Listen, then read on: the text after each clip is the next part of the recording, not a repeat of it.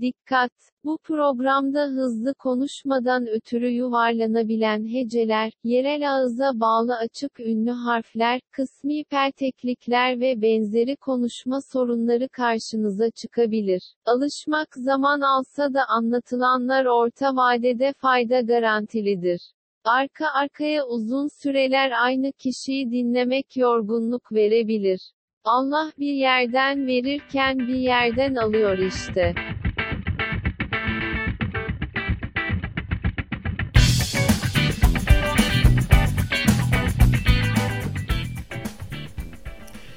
Herkese merhaba. Burası Kalem Kahve Klavye. Ben Koray Sarıdoğan. Bugün editör kimdir sorusunun cevabını sevgili Selahattin Hoca'nın, Selahattin Özpalı bıyıkların Everest deneme e, kendi aralarında şu tipografi üzerinde bir esprileri de var. Espriyi kimin yaptığını hatırlamıyorum ama artık bağışlasın.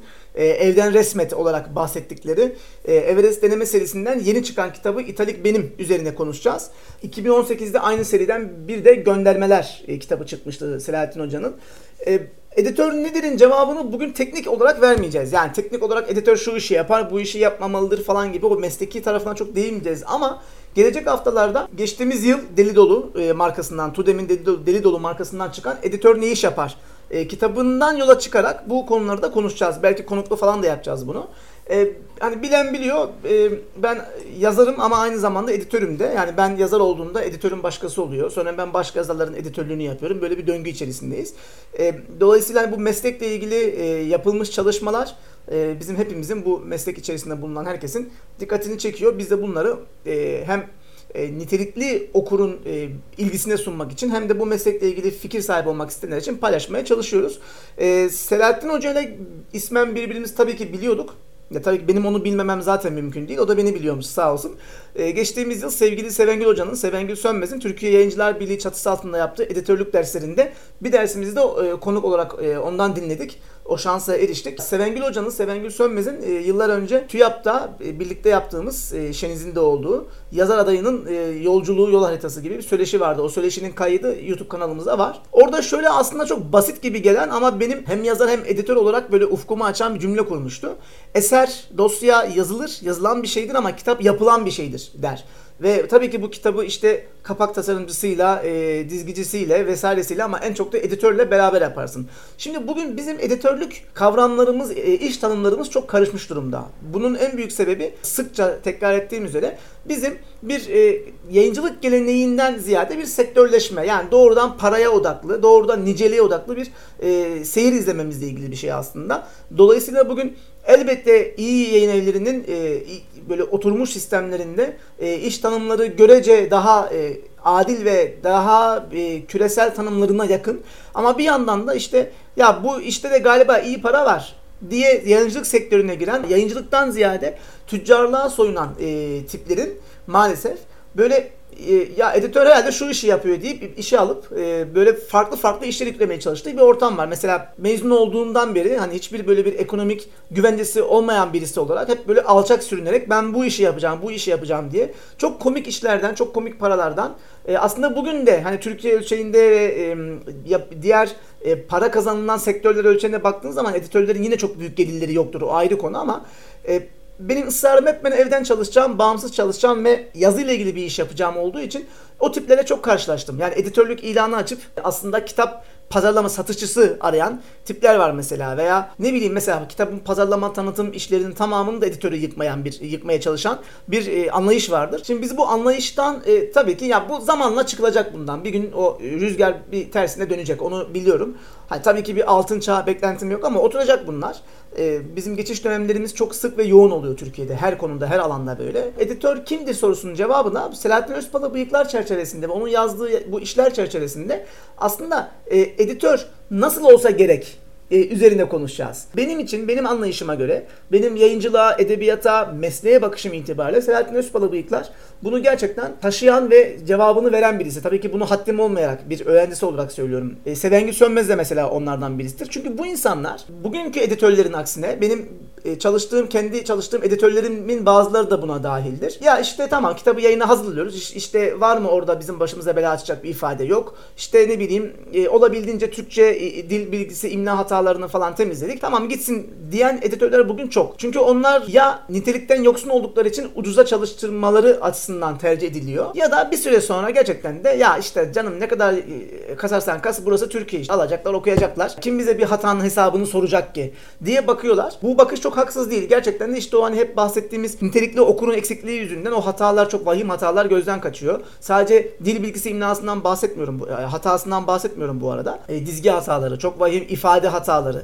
böyle ucu açık yanlış yere giden e, ifadeler, nefret söylemleri bir sürü örnekler çoğaltılabilir. Bunları konuşacağız. Böyle bir ortamda işte Selahattin Özpalabıyıklar gibi, Sevengül Sönmez gibi daha burada adını sayabileceğim editörler aslında mesleğe sadece işimi yapayım gideyimden ziyade hatta meslek olarak bile değil hayatın, yaşam tarzlarının, dünya görüşlerinin ta kendisi olarak bakıyorlar bir entelektüel birikim var. Şimdi Selahattin Hoca'nın kitaplarında bunu göreceğiz. Bu entelektüel birikim sayesinde editörlük sadece bir meslekten çıkıp o harflerin, seslerin, cümlelere, cümlelerin paragraflara, dosyalara dönüştüğü o aşamada bütün bir kapsamda ele alınan, bunu bir tutku gibi gören bir anlayışa dönüşüyor. Bu anlayış bir süre sonra kitabın kapağına kadar, arka kapağına kadar, künyesine kadar, içindeki dipnotların yazımına kadar, seçilecek tipografiye kadar bir yandan çok fetiş, bunu olumlu anlamda söylüyorum, bir yandan çok takıntılı e, bir tutkuya dönüşüyor. Selahattin Özpala bıyıklar da bu açıdan benim gerçekten bir gün olacaksam olmak istediğim insanlardan biri. Çünkü bir gün olacaksam dememin sebebi de şu. Ben evet yaptığım her işte e, mutlaka yazıyla ilgili bir editörlükle yani bir, bir, bir şey üretmekle veya üretilmiş bir şeyi elden gözden geçirmekle, onu geliştirmekle ilgili bir tarafım var. Ama yayıncılık sektörüne yaptığım işleri maalesef son bir iki senedir ikinci, üçüncü sıralarına falan koydum. Çünkü ekonomik açıdan gerçekten de hani geçtiğimiz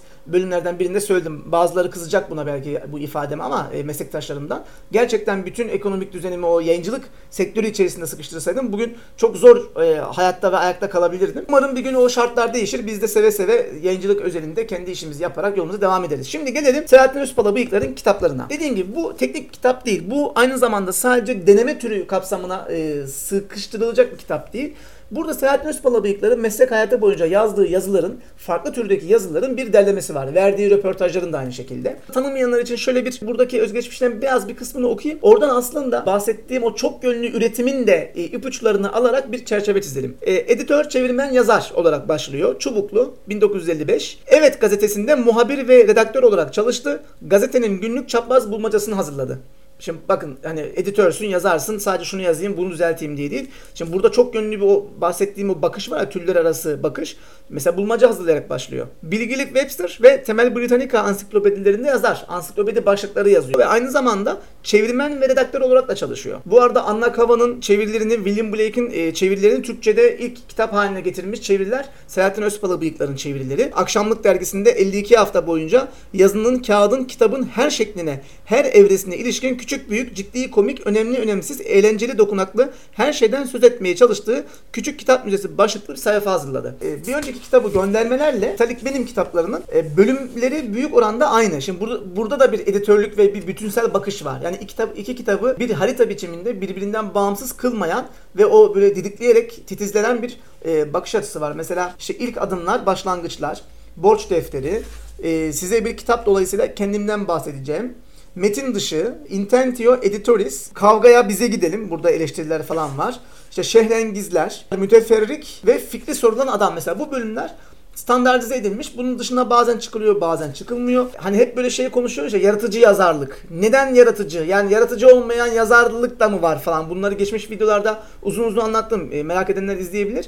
Aslında yaratıcı yazarlığın o yaratıcılık tarafını Selahattin Özpala Bıyıklar bize çok güzel anlatıyor. Çünkü belli bir e, alana, belli bir amaca sıkışıp kalmıyor. Aslında Selahattin Özpala Bıyıklar aynı zamanda yaratıcı bir editör de. Yani böyle bir şey yoksa da Selahattin Özpala Bıyıklardan yola çıkarak ve bu kitaplardan yola çıkarak böyle bir tanım oluşturabiliriz. Neden? Mesela burada bir İlhan Berk üzerinde bir yazı var. Bir akrostiş. Akrostiş derken de böyle şiir gibi değil. İlhan Berk'i anlattığı ama her paragrafıyla İlhan Berk adını oluşturan bir e, akrostiş yarattığı bir yazı bu. Mesela ikinci yeninin öncüsü diye başlıyor. İ harfiyle. Devam ediyor. Latinceye bile benzetilmiştir. Sonraki paragraf L ile İlhan'ı oluşturmaya devam ediyor. Haşim'in bütün zamanlarının şairinin devam ediyor. Anlam üzerine söz aldığı Necati ilgili nitelemesiyle. Şimdi burada bir yandan amaca uygunluk var. Bu yazının amacı İlhan Berk'i anlatmak. Ama bunu anlatırken de ya ben İlhan Berk'i biliyorum nasılsa. Hatta ilk kitapta bir e, İlhan Berk bölümü var. A'dan Z'ye İlhan Berk diye ansiklopedi tarzında ya sözlük tarzında daha doğrusu yazılmış. A'dan Z'ye kadar İlhan Berk e, sözlüğü oluşturuyor. Oranın yazımı bile baştan aşağıya nasıl olunmalıdırın harflere bürünmüş hali. Mesela burada da aynı şekilde İlhan Berk'i anlatayım da çıkayım gibi genel geçer, statik, durağan, klişe bir şey yapmak yerine bir akrostiş yapıyor. Yani bir yandan amacına uy- uygun hale getiriyor yazıyı ve bir yandan da yaratıcı bir ton katıyor oraya. Bu Selahattin Özpala bıyıkların bütün işlerinde öne çıkan bir şey. Mesela burada sahne ve kostüm tasarımı Abidin Dino sergisi için mesela bir pano metni yazmış. Aynı şekilde Deniz Eskisi şiirin gizli tarihini de içererek 82 tarihli bir e, sergiye mesela pano metni yazmış. E, bir yandan da arka kapak yazıları yazıyor. Şimdi arka kapak yazısını mesela bugünkü editörlerin pek çoğunun ya artık böyle iplemez halde e, oluşu ya da gerçekten de nitelikten yoksun oluşlarından ötürü biz çok kötü arka kapak yazıları görüyoruz. Yani arka kapak da olsun diye işte kitabın içerisine bir paragraf koyuyor. İşte falanca yazarın kitabını elinizden bırakamayacaksınız.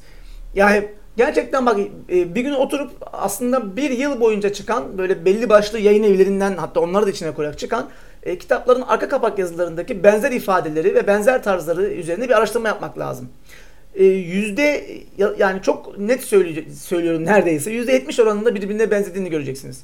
İşte soluk soluğa kalacaksınız. Bilmem ne ama öyle bir şey değil. Yani arka kapak birincisi kitabı hani ticari anlamda sattırır, aldırır okura. Yani bir yandan da kitapla ilgili bir şey verirsin. Yani bu bir bu bir sanat eseri. Yani işin bir bir tarafıyla zanaat eseri, bir tarafıyla sanat eseri. Bunun arkası önü bir bütün olmalı. Mesela e, şeye e, videoda koyacağım e, bu kitabın arka kapağını. Bu arka kapak şimdi çok komik. Bunun e, kitap satış sitelerinde girip nasıl yazıldığına baktım. Görünce anlayacaksınız ne olduğunu. Hiçbiri yapamamışlar. Çünkü bu arka kapakta aslında bir yazarla editör arasındaki editoryal çalışmanın ve yazarın kendi içerisindeki o ilk taslaktan sonraki taslaklara geçişteki aşamaları, notları göreceksiniz. Mesela burada o burada bile o yaratıcılığı görebiliyorsunuz. E, bu arada teknik kitap değil dedim. Bununla birlikte içerisinde Intentio Editoris bölümlerinde gerçekten editörlük mesleğiyle ilgili doğrudan yani nasıl yapılır, siz nasıl yaptınız, doğrusu yanlışı, eksiği, fazlası nedirin cevaplarını da bulabileceğiniz her iki kitapta da e, bölümler var. Yani çok farklı türlerde, çok farklı e, zamanlarda kaleme alınmış bu yazılarla aslında böyle bir panorama görüyorsunuz. O geçmişten bugüne neler konuşulmuş, neler yazılmış gibi. Daha da güzeli şu, Selahattin Özpalı bıyıklar bütün yazılarının başına bir dipnotla o yazının hikayesini koyuyor. Bu dipnotlarda aynı zamanda hem o yazının yazılma sürecini hem böyle bir matbuat tarihindeki bazı böyle işte ilişkileri e, ne bileyim hatıratı görebiliyoruz. Bazen de hata itirafı görebiliyoruz ama bir yandan da işte o e, işi nasıl yaptığına, nasıl yapıldığına dair notlar görüyoruz. Mesela sayfa 59'da muzır bir mukaddime e, yazısının dipnotunda şöyle yazmış Selahattin Özpala Bıyıklar. 29 Şubat 1981 tarihli Mehmet Selahattin Özpala Bıyıkları imzalı bu yazıyla ilginç bir deney yaptım. Yazarken amacım içerdikleri voluntarizm üzerinden aynı kategoriye koyduğum Kemalizm ile Maoizmin eleştirisini yapmaktı. Bitirince Mehmet Harmancı ile birlikte çıkardığı günümüzde kitaplar dergisi için Tarık Dursun Kaya verdim. Birkaç gün içinde okuyup Mehmet abinle de konuştuk. Biz bunu yayınlayamayız dedi. Bir kere Kemalizm eleştirisine katılmıyoruz. Ayrıca yayınlarsak başımız derde girer. İki gerekçesinde de haklıydı. Sonra tuhaf bir deneye giriştim. Yaratıcı yazarlık burada geliyor. Finalde yapılacak bir iki küçük değişiklikle yazının Kemalizm eleştirisinden Kemalizm övgüsüne dönüp dönmeyeceğini merak ettim. Oluyormuş. Her ne kadar zayıf bir yazı olsa da sonuç ortada.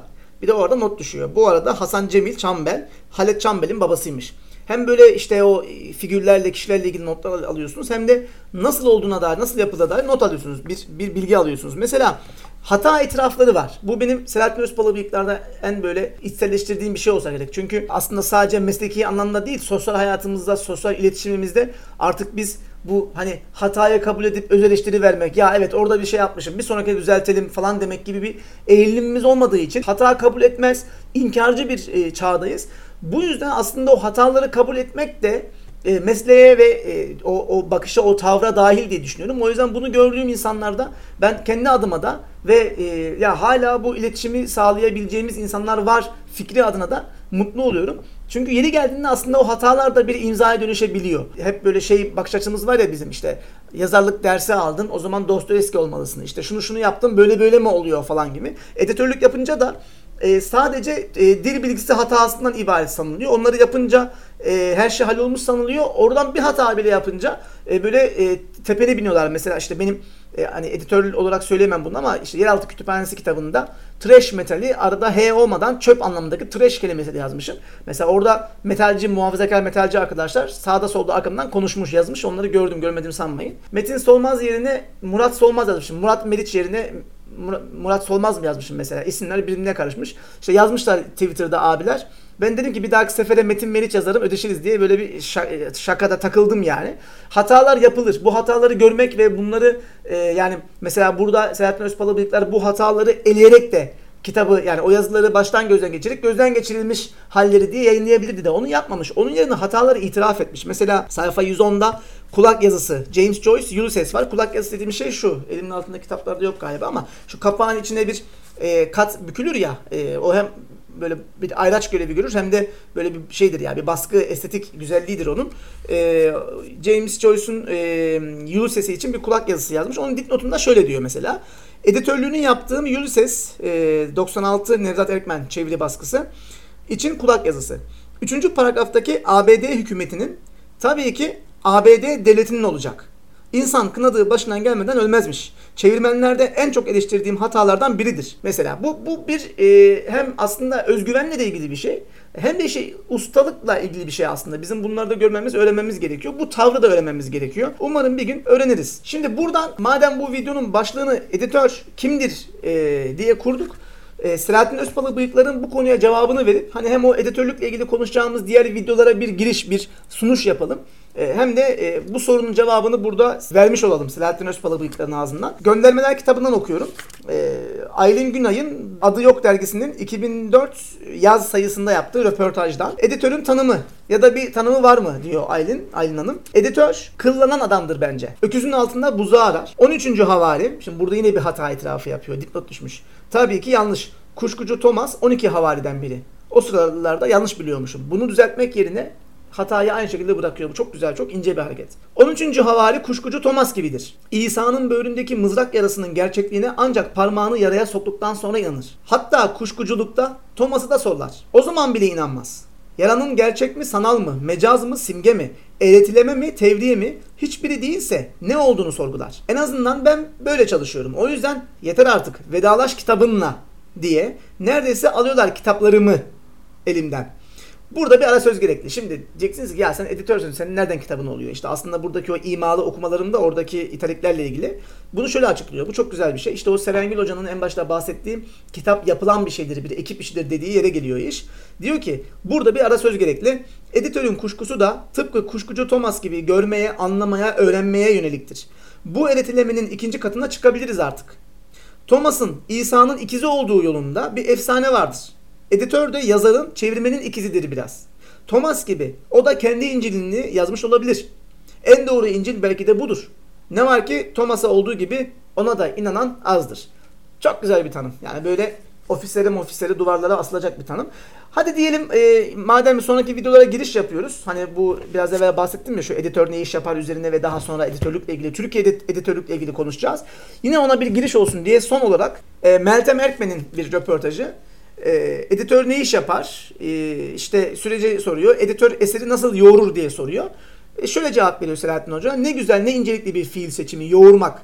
Bakalım benim yanıtımda aynı incelikte olacak mı? Editör en önce dosyayı yüzünden okur. Yayınlanacağı dizi belliyse doğru dizi mi? Belli değilse hangi diziden çıkmalı? Manüskriden kitap haline gelinceye kadar göstereceği ihtiyaçlar, metnin dil, imla, bilgi düzeyi, notlar, kaynaklar, dizin gibi her açıdan bakıldığında aksayan yerleri var mı? Yazarın, çevirmenin tik ya da refleks haline almış hataları var mı? Buna bağlı olarak gerekecek tavsiyeler. Sonra mümkünse yazarla ve veya çevirmenle bağlantı kurar, metnin onlardaki yerini öğrenir. Bundan sonradır ki gerçek derinliğine okumaya başlayabilir. İlk okumadaki tespitlerin derinliğine iner. Bunu yaparken hep söylediğim gibi kuşkucu Thomas tavrını yani yazar karşısında iman inkar arasındaki salınımını hiç bırakmaz. Sonra gerekiyorsa iç, yan, dip ya da son notlarla metni takviye eder. Tabii önce bu gerekliliğe karar vermesi gerekir. Bana göre editörlükte en zor edinilen refleks budur.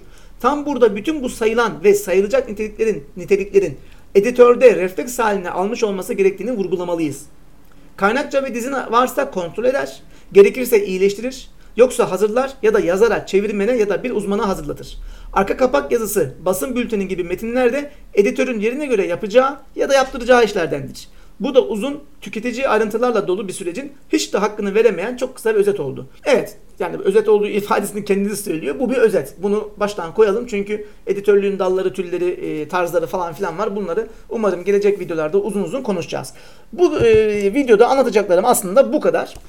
Sevgili Selahattin Hoca'nın ve e, yayını hazırlayanların hemen bakayım e, editöründe biliyordum ama Murat Çelik, sevgili Murat Çelik'in de ellerine sağlık. Emir Ali kapak e, tasarımını yapmış. Sayfa tasarımını Muzaffer Aysu yapmış. Everest deneme serisinden İtalik benim e, yeni çıktı ve 2018'de göndermeler çıkmıştı. Hani ilgilisi için onu da öneriyorum. E, yorumlarınızı, sorularınızı, eleştirilerinizi yorum olarak iletmeyi unutmayın. Videoyu beğendiyseniz beğen tuşuna basmayı, video, kanala abone olmayı, e, bildirimleri de açmayı ve tabii ki hoşunuza gittiyse eşinizle dostunuza paylaşmayı unutmayın. Gelecek videolarda yeni mevzularda görüşmek üzere. Kendinize iyi bakın. Hoşçakalın.